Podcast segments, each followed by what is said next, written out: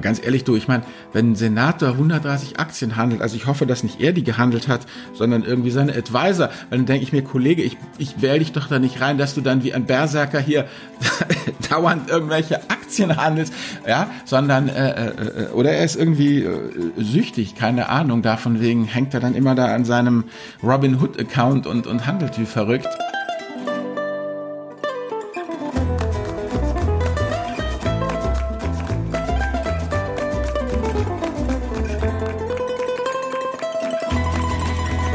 Hallo meine Lieben, hier ist euer Finanzvisier mit einer weiteren Folge von El Dinero. Und natürlich mache ich das nicht alleine, sondern mit dem Daniel Kort, dem Finanzrocker zusammen. Und eigentlich muss man auch sagen, ist das ja auch eine richtige Daniel-Folge, die er recherchiert und aufbereitet hat zum größten Teil. Und ich freue mich, Daniel, ja, erstmal ein herzliches Hallo nach Lübeck bei dir. Alles klar, alle Reiter offen bei deinen zahlreichen Recherchen. Moin Albert, ja. Äh, bei mir ist alles gut soweit und ich bin sehr gespannt, was für eine Folge heute rauskommt, denn es wird eine sehr aktuelle Folge. Es soll um die Depots der Mächtigen gehen, also hauptsächlich von Politikern. Und da gab es ja in den vergangenen Monaten ganz viele Diskussionen, unter anderem um Nancy Pelosi, der Sprecherin des US-Repräsentantenhauses und ihre Nvidia-Aktien. Und äh, mittlerweile, wo wir jetzt diese Podcast-Folge aufnehmen, geht es halt darum, ob Kongressabgeordneten generell verboten wird, äh, Aktien zu traden und zu handeln, so wie es in vielen Banken dann äh, auch üblich ist. Und äh, ja, das ist das Thema, über das wir heute sprechen wollen. Und äh, ich glaube, es ist ein sehr interessantes Thema, oder Herbert? Ja, auf jeden Fall, weil wie gesagt, das sind ja dann die Mover and Shaker oder wie unsere Töchter immer sagen, die Bestimmer. Ja. Und äh, da ist natürlich schon wichtig, dass man da mal genauer eben äh, hinguckt. Und als Bonus haben wir ja noch mal kurz drauf geguckt, was eben die Männer und Frauen, die hier in der EZB, der Europäischen Zentralbank, arbeiten, denn so im Depot haben. Und äh, wenn ich diesen Spoiler schon mal loslassen darf. Es ist ernüchternd. Aber da kommen wir dann später erstmal zu.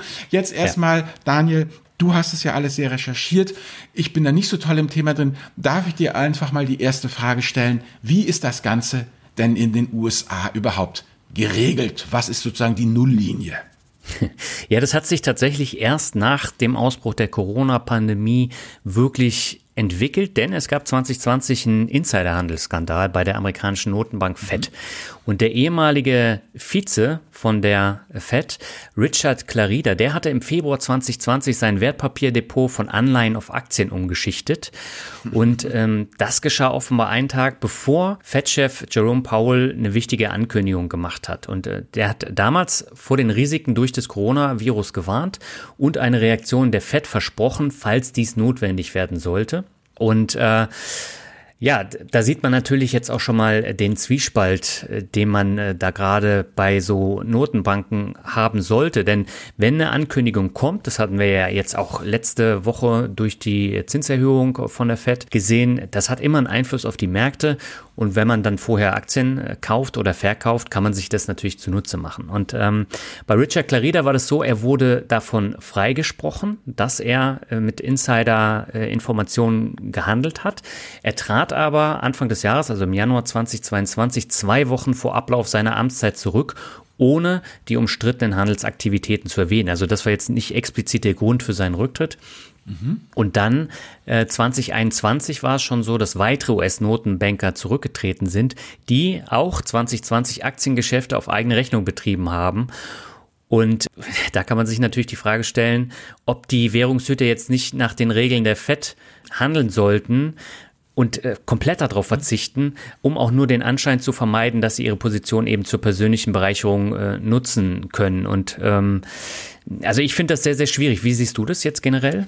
Ja, ich auch. Also ich denke auf jeden Fall, ähm, also meiner persönlichen Meinung nach jetzt einfach als Bürger dieses Staates, dass sowas halt gar nicht geht. Ich meine, die kriegen A, gute Gehälter, also mhm. und sie werden auf der anderen Seite natürlich, äh, gehören sie eh zur Nomenklatura, das heißt, die fallen auch weich, die äh, treten ja nicht zurück und verschwinden dann irgendwo im Nichts, sondern äh, für die geht's ja dann in anderen Positionen ähm, weiter. Und für mich ist das halt einfach eine Geschichte der der Staatsräson dahingehend, dass ähm, wenn halt die Großen solche Sachen machen, dann sehe ich ja auch nicht unbedingt ein, warum ich als Bürger dann nicht auch ja äh, mauscheln soll und einfach ähm, auf meinen Vorteil eben aus sein soll. Das ist ja immer dieses äh, Thema, dass man mir sagt, ähm, ne, Stil und Rückgrat entscheidet sich ja immer dann, wie man sich entscheidet, wenn halt keiner hinguckt, ja. Und ja. Ähm, das sehe ich da halt durchaus auch schon dann verletzt. Also grundsätzlich, wie du sagst, diese Regeln eben, dass äh, die Notenbänke angehalten sind, äh, ja wirklich dafür zu sorgen, dass nicht der geringste Anschein da erweckt, dass man da äh, in irgendeiner Art und Weise Vorteile bezieht, finde ich auf, auf jeden Fall, weil sonst sind wir ja ganz schnell bei dem Klassiker eben äh, äh, Wein saufen und äh, Wasser predigen. Das ist halt keine, keine tolle Idee. Du hattest ja. jetzt aber mh, hm, jetzt ja neben den Notenbankern auch die Frau Pelosi erwähnt. Was ist das dann für eine ähm, Geschichte? Vielleicht könntest du das auch mal für alle, die das nicht so verfolgt haben, noch mal kurz skizzieren. Ja, das mache ich gleich. Ich habe noch äh, vorher eine andere Geschichte und zwar, ich bin jetzt über verschiedene amerikanische Artikel auf eine Seite gestoßen, ähm, nennt sich Quiver Strategies. Das ist irgendwie so ein Copy-Trading-Tool. Mhm. Da hat sich jemand die Mühe gemacht äh, und die Portfolios von unterschiedlichen Politikern beziehungsweise vom Kongress, von Energieunternehmen, äh, von Lobbyinggruppen hat er dann äh, das alles zusammengeführt und dann eine Rendite dann errechnet. Das war 20, ich meine 2020, hier steht kein Datum dran. Mhm. Ähm, ich vermute, dass es das war, weil ähm, damals wurde es auch verlinkt, also ich glaube im März 2020. Und äh, da sieht man unter anderem auch Nancy Pelosi, da kann ich ja gleich nochmal drauf eingehen. Ja wie sich die jährliche Wachstumsrate entwickelt hat. Das ist ja die sogenannte ZAGRE, also Compound Annual Growth Rate. Ähm, und die steht dann hinter beispielsweise Nancy Pelosi, die äh, hat jetzt nicht so gut abgeschnitten mit 1895 äh, Prozent. Mhm. Es gab aber andere Abgeordnete wie beispielsweise James Langevin, der 43,3 Prozent gemacht oder Alan Loventhal, der hat nicht so gut abgeschlossen, 16,64. Ähm, und dann gab es die schlechtesten, das war Wall Street Bets Top 10, hat nur 7,95 Prozent gemacht und Wall Street Bets Momentum hat minus 36 Prozent gemacht.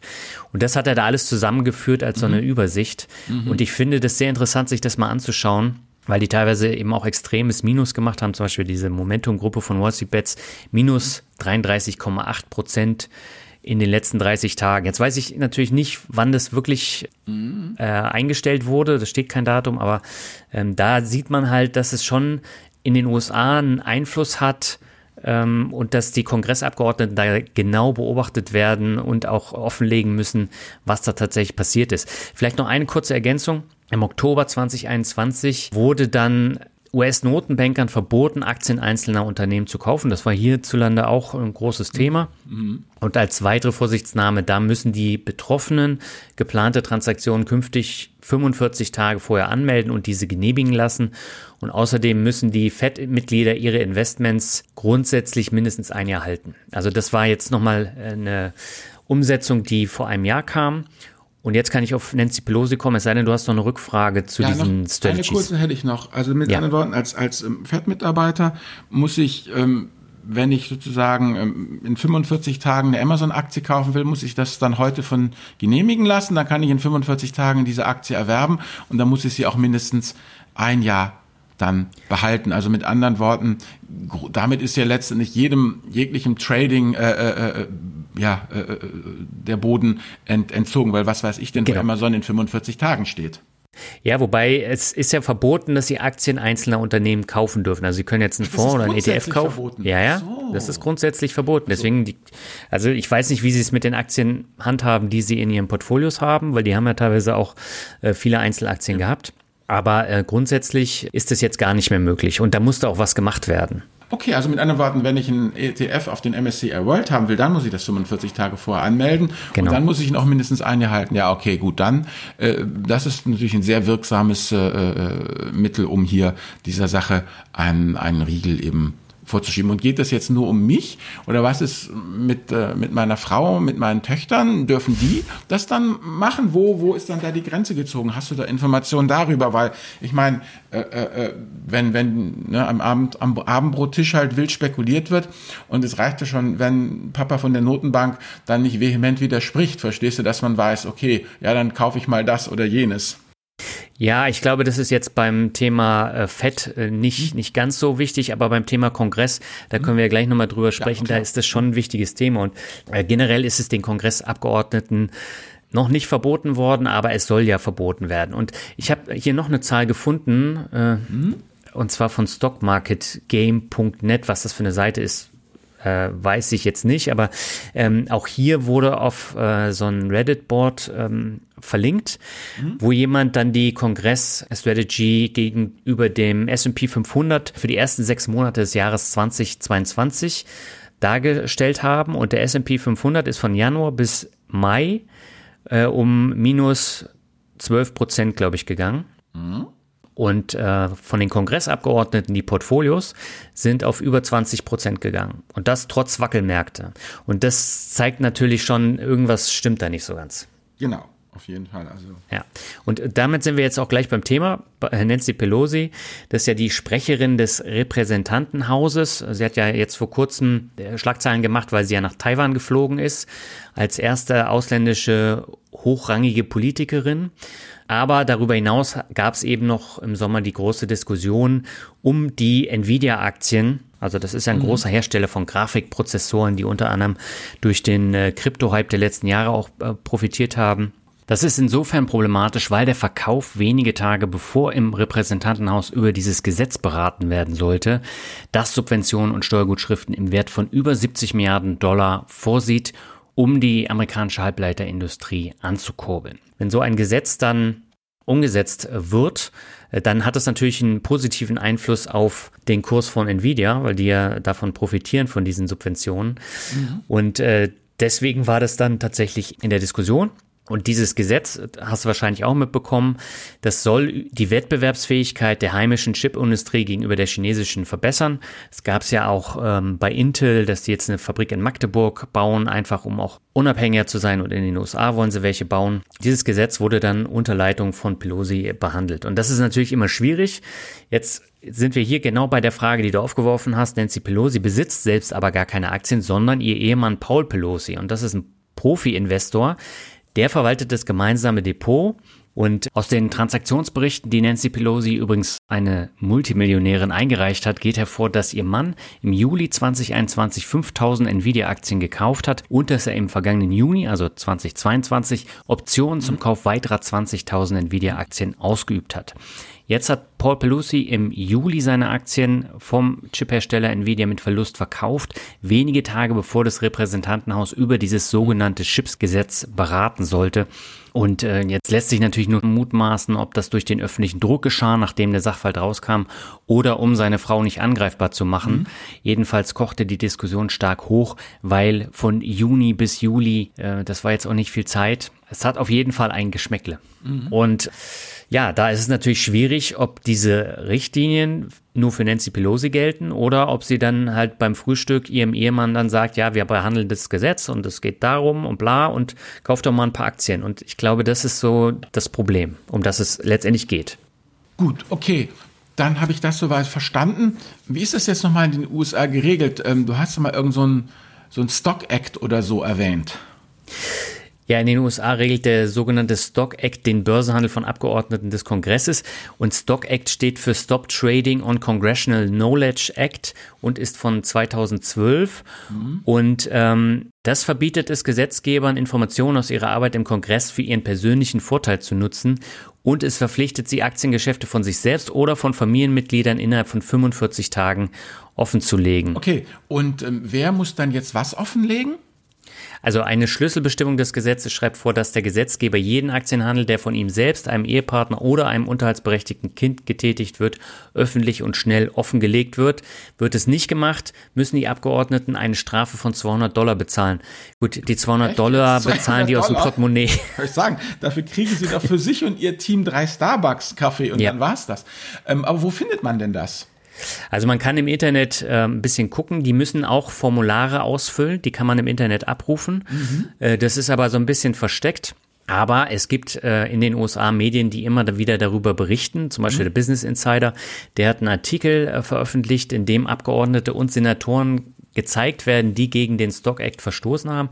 Ich nehme jetzt zwei raus, also Senator Tom Tuberville, Republikaner aus Alabama, der hat allein in den ersten fünf Monaten 2022 130 Aktien gehandelt und es nicht gemeldet. Und Senator John Hickenlooper, Demokrat aus Colorado, hat in den letzten Jahren Trades in Höhe von bis zu einer Million Dollar nicht gemeldet. Na gut, jetzt kann man natürlich sagen, also wenn ich nur 200 äh, Dollar Strafe zahlen muss, warum soll ich das melden? Also es nimmt wohl keiner so ernst. Ja. Aber jetzt im Zuge von dieser Nancy Pelosi-Geschichte, da kocht das alles hoch und jetzt werden die immer an den Prang gestellt. Aber ganz ehrlich, du, ich meine, wenn ein Senator 130 Aktien handelt, also ich hoffe, dass nicht er die gehandelt hat, sondern irgendwie seine Advisor, weil dann denke ich mir, Kollege, ich, ich wähle dich doch da nicht rein, dass du dann wie ein Berserker hier dauernd irgendwelche Aktien handelst, ja, sondern, äh, äh, äh, oder er ist irgendwie äh, süchtig, keine Ahnung, davon wegen hängt er dann immer da an seinem Robin Hood Account und, und handelt wie verrückt. Oh Mann. Das kann ich mir nicht vorstellen. Ich meine, die haben ja gutes, ja. gutes Geld, ja, also die sind alle wohlhabend ja. und äh, also von daher, vielleicht ist er wirklich süchtig. Wahnsinn.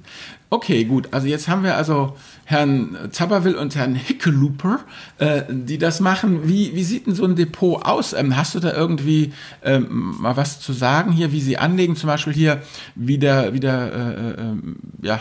Paul Pelosi. Pelosi Depot oder, oder Jeremy Powell. Ich weiß nicht, was du da jetzt vorbereitet hast. Naja, also es gibt ja einige Depots, die dann da diskutiert werden. Mhm. Natürlich auch hier wieder Nancy Pelosi beziehungsweise Paul Pelosi mhm. mit dem Stockportfolio. Und wenn man sich das anschaut, das ist sehr techlastig. Mhm. Das Ehepaar hat tatsächlich 2022 ganz viele Tech-Unternehmen da drin, also von Slack über Salesforce, äh, mhm. Visa.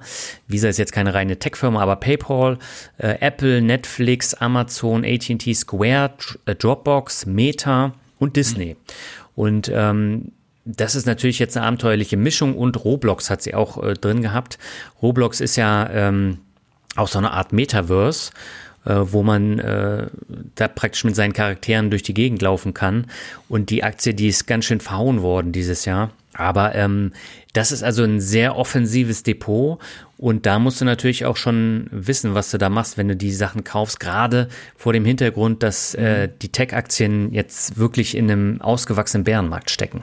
Ja, eben. Gut, also mit anderen Worten, da sollte man eigentlich der Frau Pelosi oder besser gesagt ihr Mann nicht so unbedingt folgen.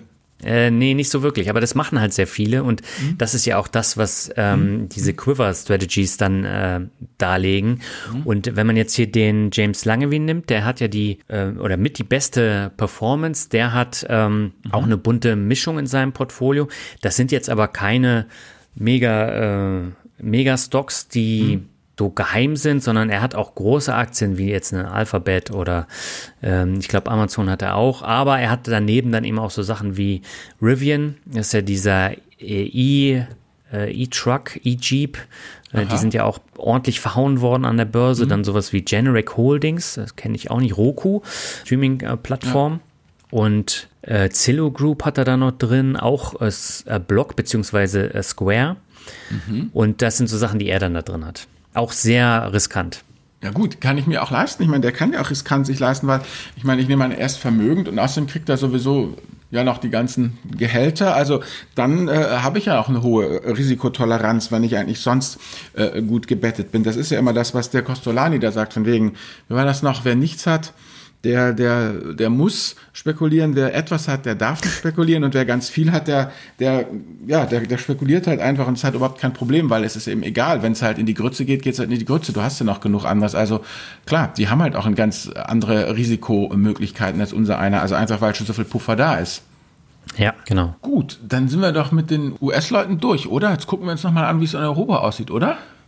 Genau, genau. Was würdest du denn sagen, wie es in Europa aussieht? Da gibt's ja auch ähm, Regeln, die, die ähm, beibehalten werden müssen. Ne? Ja, also was, äh, was uns ja in unseren Recherchen aufgefallen ist ja eben, dass äh, es gibt eben hier diesen Code of Conduct, ähm, wo eben jedes Jahr offengelegt werden muss, was du in deinem Portfolio eben äh, drin hast. Also die EZB macht das allerdings so, dass sie dann immer das alte löscht. Also du kriegst da keine Zeitreihe, sondern mhm. entweder du lädst es dir jedes Jahr runter und archivierst es selber oder suchst halt, was weiß ich hier in, äh, na wie heißt es noch, Wayback Machine oder so. Oder eben du kriegst nur das, ähm, das Aktuelle und was mir ähm, ähm, per, persönlich eben aufgefallen ist, ähm, da können wir gleich nochmal durchgehen, dass ich keins von den Depots, was die äh, Damen und Herren der EZB haben, ähm, geschenkt haben äh, möchte. Wobei man natürlich auch sagen muss, da haben wir im, im Vorfeld auch schon darüber diskutiert, dass jetzt auch nicht so ganz klar ist, ähm, welchen Einblick und wie viel Transparenz man da ja eigentlich eben äh, be bekommt, weil es geht ja wirklich um die direkt gehaltenen, ja, eben entweder Aktien oder Aktienfonds oder Anleihenfonds, also praktisch liquides Vermögen direkt gehalten. Ja, also wenn du eben ähm, altes Geld bist, viel Immobilien hast oder eben eine Vermögensverwaltung eben beschäftigst, dann äh, taucht das da schon schon gar nicht mehr auf. Also und es ist natürlich auch das gilt natürlich für die europäischen Pendant, äh, äh, Leute genauso wie für ihre US-amerikanischen Pendants. Die haben alle sehr gute Gehälter, sehr gute Pensionszusagen. Also für die ist halt diese ganze Börsengeschichte, auch wenn sie eben die Börse ja bestimmen, äh, maßgeblich mit ihren Aktionen, ja, halt nochmal ein Zubrot. Ist halt schön, wenn noch was kommt oder wenn nichts kommt. Also wenn wir hier mal hier Frau äh, Lagarde als Präsidentin uns eben ansehen, ähm, die hat irgendwie zwei Fonds eben ähm, gemeldet, von denen der eine, glaube ich, schon sowieso fusioniert hat. Es ist ein, den anderen, den sie hat, das ist der Oddo BHF Polaris Moderate. Es ist ein Mischfonds mit einer Kostenquote von 1,28 Prozent, 50 Prozent Anleihen, 25 Prozent Aktien, 7 Prozent Gold und halt eben, ähm, äh, was man da eben nicht sieht, aber was wir halt recherchiert haben, also was halt andere geschrieben haben, sie besitzt halt noch Anteile einer nicht börsengehandelten Immobiliengesellschaft, ja, und die werden halt in Frankreich eben ähm, sehr häufig gegründet, um Familienimmobilien zu, äh, zu verwalten. Und äh, Frau Lagarde ist ja nun auch entsprechend im, im Establishment ähm, äh, der, der, der, des französischen Staates drin. Und äh, wenn du da irgendwie ein, zwei, drei Liegenschaften, weißt du, am äh, Champs-Élysées oder am Boulevard aus Mann hast, ja, ähm, dann brauchst du ja nicht mit so einem komischen Aktiendepot ähm, daherkommen, ja. Das, das sind einfach alles Sachen, die wir, die wir eben nicht, äh, nicht wirklich äh, wissen. Oder wenn ich mir hier ähm, den äh, Vizepräsident jetzt angucke hier, äh, äh, den Spanier Louis de Juindo oder wie er heißt, ja, der hat also so einen mickrigen kleinen spanischen Mischfonds ähm, da ähm, äh, letztendlich äh, am, am, am Start, ja, den äh, ich rausrecherchiert habe, aber den gibt's nur auf spanischsprachigen Webseiten, also den gibt's nicht auf den, wenn du, weißt du, wenn du FT Markets bist oder irgendwie bei diesen großen, wo du dann, wenn du halt da die, die ähm, ISIN eingibst, dann kommen nur irgendwelche äh, kleinen spanischen Webseiten, Kostenquote ja. 0,9 Prozent, solche Geschichten. Unser, unser edler Jans Weidmann hier, ähm, ähm, jetzt im äh, EZB Audit Komitee, war er ehemaliger Bundesbankchef und der hat den X-Trackers MSCI World und den X-Trackers MSCI DAX, ja. Also äh, Home Bias, also was will ich mit dem DAX, wenn ich einen World habe, also nicht überschneidungsfrei, also ich würde das nicht haben wollen. Und eben, was wirklich auffällt, ist eben, der Deutsche kauft halt X-Trackers Produkte, der Spanier kauft halt spanische Produkte, der äh, äh, Niederländer ist bei der Ingdiba. Also irgendwie, ja, jeder, also du siehst halt aus diesen Dingern Home Bias ohne Ende und ähm, wie gesagt, ja, der nächste Punkt, ähm, auf den wir vielleicht noch eingehen können, wenn ich das an dich übergeben kann, sind ja diese kraftvollen äh, Kostenquoten, die diese Damen und Herren da in ihren Depots akzeptieren. Ja, wobei ich finde, das hält sich noch in Grenzen. Also äh, du hast ja eben schon gesagt 0,9, 0,87, 0,66 Prozent. Das sind jetzt ähm, die Kostenquoten von, äh, von Fonds, die der Frank Elderson hat oder der, mhm. der ähm, Luis de Guindos. Ich finde, das geht. Also das ähm, ist unter einem Prozent, da kannst du nichts sagen. Aber ähm, es gab ja andere, die ja. äh, tatsächlich 1,4 bis 2 Prozent Kostenquoten hatten. Und da ist es dann natürlich schon, äh, schon krass. Also ja. jetzt die Christine Lagarde, also der Mischfonds 1,28 Prozent, ich finde, das geht auch noch. Also bist da breit aufgestellt und ähm, da gibt's viel, viel schlimmere. Ja klar, aber da kriegst du doch, ich meine, ehrlich, da, da, da, kaufst du dir einen, einen, einen ETF für, für, für einen MSCI World von 0,5 oder max ach 0,3 und dann noch einen, einen, breiten Anleihenfonds, den kriegst du auch von 0, irgendwas. Dann ja. da kannst du doch, also du kannst das Ganze auch gemixt, wenn du noch unbedingt Gold haben willst, aber du kriegst das Ganze doch von 0,4 oder 0,5 Prozent anstatt 1,28 Prozent. Also jedenfalls, äh, äh, das finde ich, äh, ja, nee, also da muss ich sagen, das ist echt, also. Ja, aber es gibt ja auch Leute, die das äh, sehr positiv umgesetzt haben. Und zwar Madis Müller ist Mitglied im EZB-Rat und ist der Chef der Bank von Estland. Und der hat eine breite ETF-Mischung in seinem Portfolio. Äh, der hat den iShares Core DAX, den Spider MSCI World, den iShares MSCI All Country World Index. Gut, also warum er die beiden drin hat, verstehe ich nicht. Dann hat er den äh, iShares MSCI Emerging Markets und den Sect OMX 30 ETF. Was ist das für ein ETF? Kennst du den? Ja, ja, ich habe das ausrecherchiert. Das ist der Index, der die äh, 30 am meisten gehandelten Aktien an der Nasdaq OMX Nordics Exchange Stockholm äh, featured. Also es geht da schlicht und mhm. ergreifend um die, die 30 äh, meistgehandelten Werte eben an der äh, Stockholm, äh, an der Stockholmer Aktienbörse. Und für mich ist das so ein bisschen echt auch auch Home-Bias, wie er leibt und lebt, weil der Balte fühlt sich ja dem Skandinavier mehr Zugehörigkeit als dem Russen. Und wenn du dich erinnerst, diese zwei Stunden Fährfahrt Tallinn-Helsinki, wir ja. haben ja diese Tagesausflüge da, also mir ist das echt unklar. Also ich, ich, also warum, also World und Emerging Markets kann ich verstehen in Kombi oder nur ACWI, wozu man den DAX braucht, ist mir schleierhaft. Und weshalb ich einen ETF auf die äh, äh, 30 ähm, äh, meistgehandelsten Aktien eben der Nasdaq Nordic Exchange da äh, brauche, ist mir wirklich unklar. Dann hat er ja noch ähm, ja Gold äh, äh, ETF, wie gesagt, als als nächstes noch. Ich hätte also, wenn wenn das ein Consult, wenn, wenn ich hier da eine, eine wie soll ich sagen, eine Coaching machen würde, ich hätte das zusammengestrichen bis auf den ACWI oder Alternative World und Emerging Markets und dann nochmal genau nachgefragt, wofür er das Gold eigentlich braucht. Naja gut, so. Gold ist ja eine zusätzliche Assetklasse ja. und äh, jetzt in, äh, im letzten Jahr und Anfang diesen Jahres hat Gold ja auch ganz gut performt. Ähm, ja. Mittlerweile ist es aber genau wie alle anderen Assets auch nach unten gegangen und diesen, diesen komischen ähm, OMX Nordic Exchange, da kann ich mir schon vorstellen, warum er den reingenommen hat, weil äh, der im Acqui halt nicht auftaucht oder die 30 Unternehmen sind da so klein, ähm, dass er da einfach noch ein bisschen was dazu mischen wollte. Finde ich jetzt auch nicht verkehrt, man muss es aber nicht machen. Ja, genau, das sind ja unser unterschiedlichen dieses, ich halte alles unter 10 Prozent und so einen kleinen Krüppelkram, was soll das weg damit? Also da bin ich ja knallhart. Oder hier Frau Schnabel, also die hat ja auch ja. 44 Positionen, das haben wir ja auch alles angeguckt, da ist ja auch alles Mögliche drin und auch ähm, wie soll ich sagen, ähm, schimpf mit mir, aber Frauendepot, ja. Es ist äh, Global Clean Energy drin. Es ist ein, also mein liebster, mein liebster äh, äh ist ja wirklich der iShares Refinitiv Inclusion und Diversity, der da drin ist. Also ein 66 Millionen Euro schwerer ETF. Ähm, gut, okay, den gibt's jetzt seit 2000, schon seit 2018, Kostenquote 0,25 Prozent, kannst du nicht meckern, aber 66 Millionen, nee, das ist mir viel zu klein. Und ähm, Factsheet, Firmen, die ein hohes Maß an Inklusion, Personalentwicklung und Diversität mit wenig Neuigkeitskontroversen bieten. Das steht im ja. Factsheet, habe ich abgeschrieben.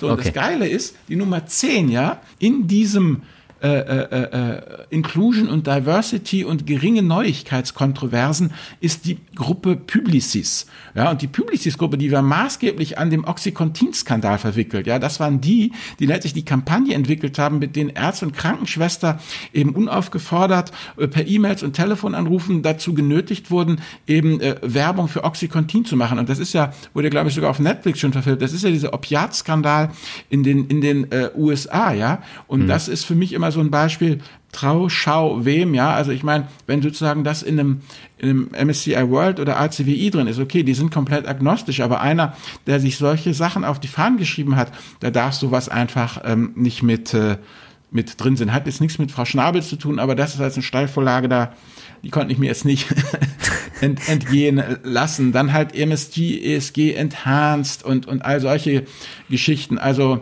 äh, was ich da auch nicht so doll finde, ich habe mal durch dieses, dieses Depot, ihre ETFs durch den, den X-Ray gejagt, also MS, ja. äh, Morningstar X-Ray und da hast du wirklich, wirklich in diesem Depot massenweise Überschneidungen, dass eben mm, verschiedene Firmen in zwischen zwei und fünf ETFs drin sind, zum Beispiel Johnson Johnson, ja, der ist eben mhm. im, in ihrem S&P 500 Healthcare drin, im DWS Top Dividende. Den sie auch noch hat. Genau, hat sie auch noch, genau, im mhm. iShares Re, äh, Refinitiv Inclusion und Dividende, äh, Diversity und im iShares Core MSCI World, so. Allianz ist sogar in fünf verschiedenen Dingern drin. Im MSCI Europe SRI, im MSCI EMU ESG, im iShares Refinitiv Inclusion, im DWS Top Dividende und dann nochmal iShares Core MSCI World. Das mag ja alles schon sein, aber wenn ich halt so viele Überschneidungen drin habe, dann habe ich ja irgendwie auch Depotgewichtungen drin, die sich dann irgendwie dann doch sehr sperrig bei der Analyse geben, wo man eigentlich jetzt genau also drin ist. Also für mich, also wäre das kein Depot, was ich irgendjemand im Coaching ähm, empfehlen würde. Viel zu wuselig und viel zu, äh, äh, ja, wie soll ich sagen, eben viel zu schlecht strukturiert. Dazu kommen ja noch, aber das ist jetzt mehr dein Beritt, Daniel, ihre Einzelaktien. Ja, die Einzelaktien, die sind auch ähm, ein bisschen komisch gemischt. Also sie hat zum Beispiel Alphabet, Baidu, Amazon, Apple, Alibaba. Das ist jetzt alles Tech. Und die äh, dann hat sie, mit A. und B. Baidu B. ist ja, äh, oh, ja, ja, aber Baidu ist ja, ähm, wenn sie die äh, amerikanische Variante hat, dann ist mhm. es auch noch ein äh, ADR, was dann äh, überhaupt gar keine Rechte dann äh, drin hat und wo immer die Gefahr besteht, dass die Chinesen das dann da ähm, rausziehen. Und äh, das ist schwierig. Kann natürlich sein, dass sie die Hongkong-Aktie da im Portfolio hat. Das, das weiß ich jetzt nicht. Ja. Und dann hat sie natürlich noch BASF und Bayer drin. Das sind jetzt auch äh, zwei Aktien, die unter die Räder gekommen sind in den letzten Jahren. Und Spotify und Zoom hat sie auch noch drin. Ähm, also es ist eine abenteuerliche Mischung. Dann die DWS Top Dividende, das ist auch ein Rohrkrepierer in den letzten Jahren gewesen, mit einer TR von 1,45 Prozent. Also das ist schon, ja, ein merkwürdiges Depot. Ähm, Isabel Schnabel, das hast du glaube ich nicht gesagt, ist Direktorin der EZB und wer sie mal näher kennenlernen möchte, der sollte das Video von äh, Thomas von Finanzfluss mit ihr sehen. Äh, der hat sie interviewt, der war bei der EZB zu Gast.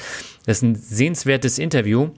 Ich weiß aber nicht mehr genau, ob er über ihr Depot gesprochen hat. Das wäre natürlich eine interessante Frage gewesen. Mhm. Aber das können wir in den Shownotes verlinken. Ja, mein absoluter Favorit ist ja das äh, hier Motto Wunschkonzert mit Pierre, Guillaume Pierre Wunsch, Mitglied EZB-Rat und Präsident der Belgischen Zentralbank.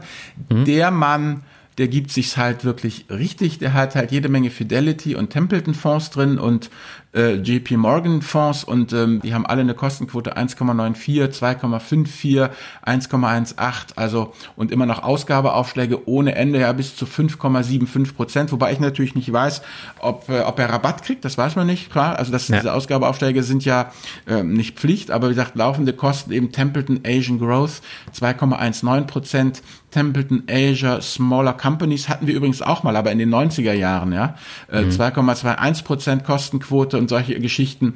Und was er dann halt noch hat, noch zwei World ETFs, ähm, Nasdaq ETF, Eurostox 50 ETF und dann nochmal drei Emerging Markets ähm, ETFs. Okay, die haben halt die Kostenquoten, die wir gewohnt sind, aber in Carmignac, Patrimoine hat er auch noch für 1,9 Prozent und, und Ausgabeausschlag 4 Prozent. Ja. Also es ist schon ähm, faszinierend eben, ähm, und mir ist auch nicht so ganz klar, warum man eben letztendlich, ich sehe da viele, viele Doppelungen auch einfach wieder, ja, also Europe Dynamic Small Cap, Europe Equity Plus, European Growth, European uh, Structured Responsible Equity und sage ich, also das ist dann einfach eine, eine Frage Dynamic Growth European, ähm, dann Fidelity, äh, Emerging Markets, ähm, Middle East und Africa, solche Geschichten. Also da frage ich mich, kann man das nicht einfach zu einem, ja, also entweder durch MSCI World, aber wenn man das nicht will, kann man das nicht zu einem ganz stumpfen äh, ähm, MSCI Europe oder STAX 600 oder dann eben Emerging Markets zusammenziehen und es dann eben auch, auch, ähm, auch gut sein lassen. Gut, er hat irgendwie noch ein Interesse hier, äh, einen World Mining ETF, äh, sehen wir hier Fonds. noch, ähm, mhm. Fonds genau mit 2,07. Ja, also das sind da einfach so Geschichten. Mir ist auch wie, also wenn ich das Depot, wie ich mir so angucke, oder eigentlich die Depots von den Leuten, die wir jetzt da sehen, von denen wir natürlich auch nicht wissen, wie vollständig sie sind und was da alles noch dazukommt und ähm, womöglich wird das eben noch durch Immobilien, Vermögensverwaltung erweitert, abgerundet. Ähm, das ist nicht immer schwierig, dann da irgendwas ähm, zu sagen, von dem man nicht weiß, ob man das gesamte Bild hat. Ja, das ist ja wie hm. diese Geschichte, weißt du, mit fünf Blinden, die den Elefanten beschreiben und jeder, ja, der eine den Rüssel, der andere Schwanz, ne, Stoßzahn und ähm, wir tappen natürlich auch so ein bisschen im Dunkeln, aber jedenfalls kann ich persönlich sagen, mich hat das alles nicht überzeugt, was ich da sehe. Und ich finde es irgendwie auch ein bisschen, also für, von Leuten, die in der Position sind und die äh, Banker sind oder Professoren sind und die den Markt so bestimmen, auch hätte ich mir irgendwie was strukturierteres oder was, was irgendwie, wo ich auch dann ein Depot ansehe, wo es eigentlich hingehen soll und nicht diese teilweise diese Messi-Haufen, wo ich mir denke, der, dieser Mensch, der das da, der Herr Wunsch zum Beispiel, da habe ich so das Gefühl, ja, der, dem hat irgendwie einer gesagt, pass mal auf, Pierre, hier interessant und so, könntest nicht mal was investieren, ist so eine coole Sache, geile Story erzählt und zack, ja, also das, was wir Finanzblogger immer predigen, fallen die auf die Story rein, ist er dann, ja, weißt du, also hat er dann gekauft, weil wie gesagt, dieser Home, also was ich faszinieren kann, waren eben drei, drei Sachen eben, dieses Thema der Home Bias, der Malteser investiert eben in maltesische Anleihen. Der Niederländer hat den Fonds von ABN AMRO, der Deutsche kauft X-Tracker und ähm, der Spanier eben seinen, seinen mickrigen Mischfonds. Ja, also alles, ja, vor allem was ich nicht verstehe, ist, das sind ja alles irgendwie, wie soll ich sagen, ja, äh, Patrioten bis ins Mark. Die sitzen in, in der EZB, ja, und, und haben täglich internationalen Publikumsverkehr, reden und talken in allen möglichen Sprachen, aber sie investieren echt wie Opa Klawutke aus Erkenschwick, ja, also so, ah, das kann, das kann ich mir gar nicht vorstellen, das ist so provinziell, ja, und ja. dann diese wie ich sage, grausame Unprofessionalität der Depots mit dem Vermerker, dass ich ja vielleicht auch nicht alles sehe, was sie haben, ja, aber die haben ihren Komma echt nicht gelesen, ja, wo ist das lückenschlose, überschneidungsfreie, selbststabilisierende Weltdepot. Wozu die ganzen aktiven Fonds mit der hohen Kostenquote, ja? Aber trotz alledem sind sie trotzdem total konventionell. Du hast Aktien und Anleihen, du hast Mischfonds, du hast keine Trendfolge, keine Long Volatility Fonds, keine REITs oder auch keine Geschichten Hochdividendenwerte, die Lewis zum Beispiel vorstellt, ja? Da ist mhm. nichts dabei. Das ist alles dieses Brot- und Butterzeug. Also ich, für mich persönlich, meine persönliche Meinung, ist, dass man einfach merkt, dass das Funktionäre sind, dass das Leute sind, die hohe Gehälter, hohe Pensionszusagen haben und die letztendlich für die die Börse nichts Überlebensnotwendiges ist, ja. Und sind es natürlich Leute, die, das muss man eben auch sagen, die, wenn sie aus ihren Positionen ausscheiden, ähm, entweder zurück können wie Frau Schnabel in Professorenstellen oder eben mit Büchern und Vorträgen noch eben Geld verdienen können, wo auch immer noch mal ein Aufsichtsratposten eben ähm, abfällt. Das heißt, die generieren aus sich heraus so viel Cashflow, dass die Börse für sie halt einfach, ja, wie soll ich sagen, ähm, nebensächlich letztendlich ähm, irgendwie ist. Also ich würde wirklich gerne irgendeinen Hedgefondsmanager oder irgendeinen so alten Börsenrecken in der EZB haben, ja, der mit eigenem Geld an der Börse war und mit Skin in the Game einfach weiß, wie es sich anfühlt. Und ähm, das eigentlich da mal ein bisschen auch mehr, mehr wirklich echte Praxis von Leuten ähm, eben reinkommt, ähm, die wirklich eben hier, wie es bei Goethes Faust ja halt heißt, ne, und äh, wenn ihr es nicht fühlt, ihr werdet es nicht erjagen, ähm, da durchaus die, diese, diese, diese pragmatische Seite eben mm, reinbringen. Und wie gesagt, das hatten wir schon am Anfang, dieses Thema Transparenz. Ich weiß halt natürlich nicht, welche viele Vermögensverwalter da beschäftigt werden, ja, welche welche Liegenschaften diese Menschen sonst noch alles so äh, besitzen. Ähm, es ist äh, anzugeben in den Dokumenten, ob Ehepartner noch irgendwas machen, da findet man auch nichts. Also, da, dass, dass die irgendwie eben welche Beschäftigungen die nachgehen, das ist natürlich auch noch die zweite Sache, ob oder was da was ist. Also alles in allem muss ich sagen, Daniel, für mich persönlich, angefangen jetzt ähm, mit deinen Recherchen über die amerikanischen Politiker bis hin jetzt zu unseren EZB-Funktionären, sind das für mich eigentlich im einen oder anderen keine äh, äh, Vorbilder. Also jedes, wie soll ich sagen, Buch, was entweder wir oder unsere Kolleginnen und Kollegen ja auch geschrieben haben, die Bloggerbücher, was da drin steht an finanzieller Weisheit, wenn man das umsetzt, ist man meiner Meinung nach besser aufgestellt als zumindest unsere EZB-Truppe. Na gut, wir hätten jetzt ja auch noch Olaf Scholz als Beispiel nehmen können, der sein Geld auf dem Girokonto hat. Das wäre das schlechteste Beispiel und da wären wir auch nach einer Minute, glaube ich, fertig gewesen. Oder wir hätten uns jetzt 15 Minuten darüber aufgeregt. Von daher, ich finde es ganz gut, darüber mal zu sprechen, Unbedingt. Wie, wie andere Politiker anlegen. Und äh, ich glaube, ein Christian Lindner legt anders an als ein Olaf Scholz. Äh, aber die müssen es meines Wissens nicht offenlegen. Also da kannst du es nicht so einfach einsehen wie jetzt bei der EZB oder wie ja. bei den Amerikanern. Genau, ja, ja gut, es gibt ja noch Abgeordnetenwatch, aber da geht es ja eher um die ganzen Nebenverdienste Verdienste, ja, genau. die ja auch, wie wir festgestellt haben, ähnlich stiefmütterlich von manchen Politikern da eingetragen werden, wie diese, na gut, ich meine, wenn du irgendwas mit 200 Dollar, ich habe ja erst gedacht, ähm, hier, als ich das gelesen habe bei dir, äh, dass du da irgendwie die ein oder andere Null vergessen hast, ja. Ich meine, mhm. wenn ich irgendwie bei diesen Leuten, wenn einer 55 Millionen oder Millionen von Dollar besitzt, ja, und wenn ich ihm da eine Strafe von 200 Euro aufbrumme, dann ist das ja, wie soll ich sagen, nicht äh, verhaltensändernd.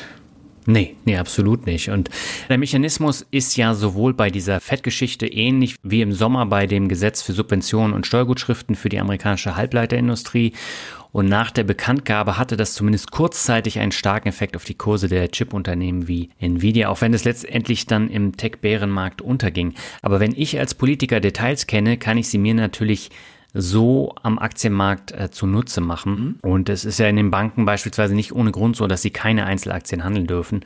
Hier werden ja oft die Details jetzt bei Übernahmen zum Beispiel besprochen, die einen immensen Effekt auf die Kurse der betreffenden Unternehmen haben könnten. Mhm. Und deswegen wäre ich persönlich dafür, dass auch in der Politik so etwas umgesetzt wird, wie jetzt bei der FED im letzten Jahr. Also da muss was passieren und da wird auch was passieren. Mhm. Also ich habe keine Ahnung, ob da jetzt vor den Kongresswahlen irgendwas passiert oder ob das äh, jetzt noch ein bisschen dauert.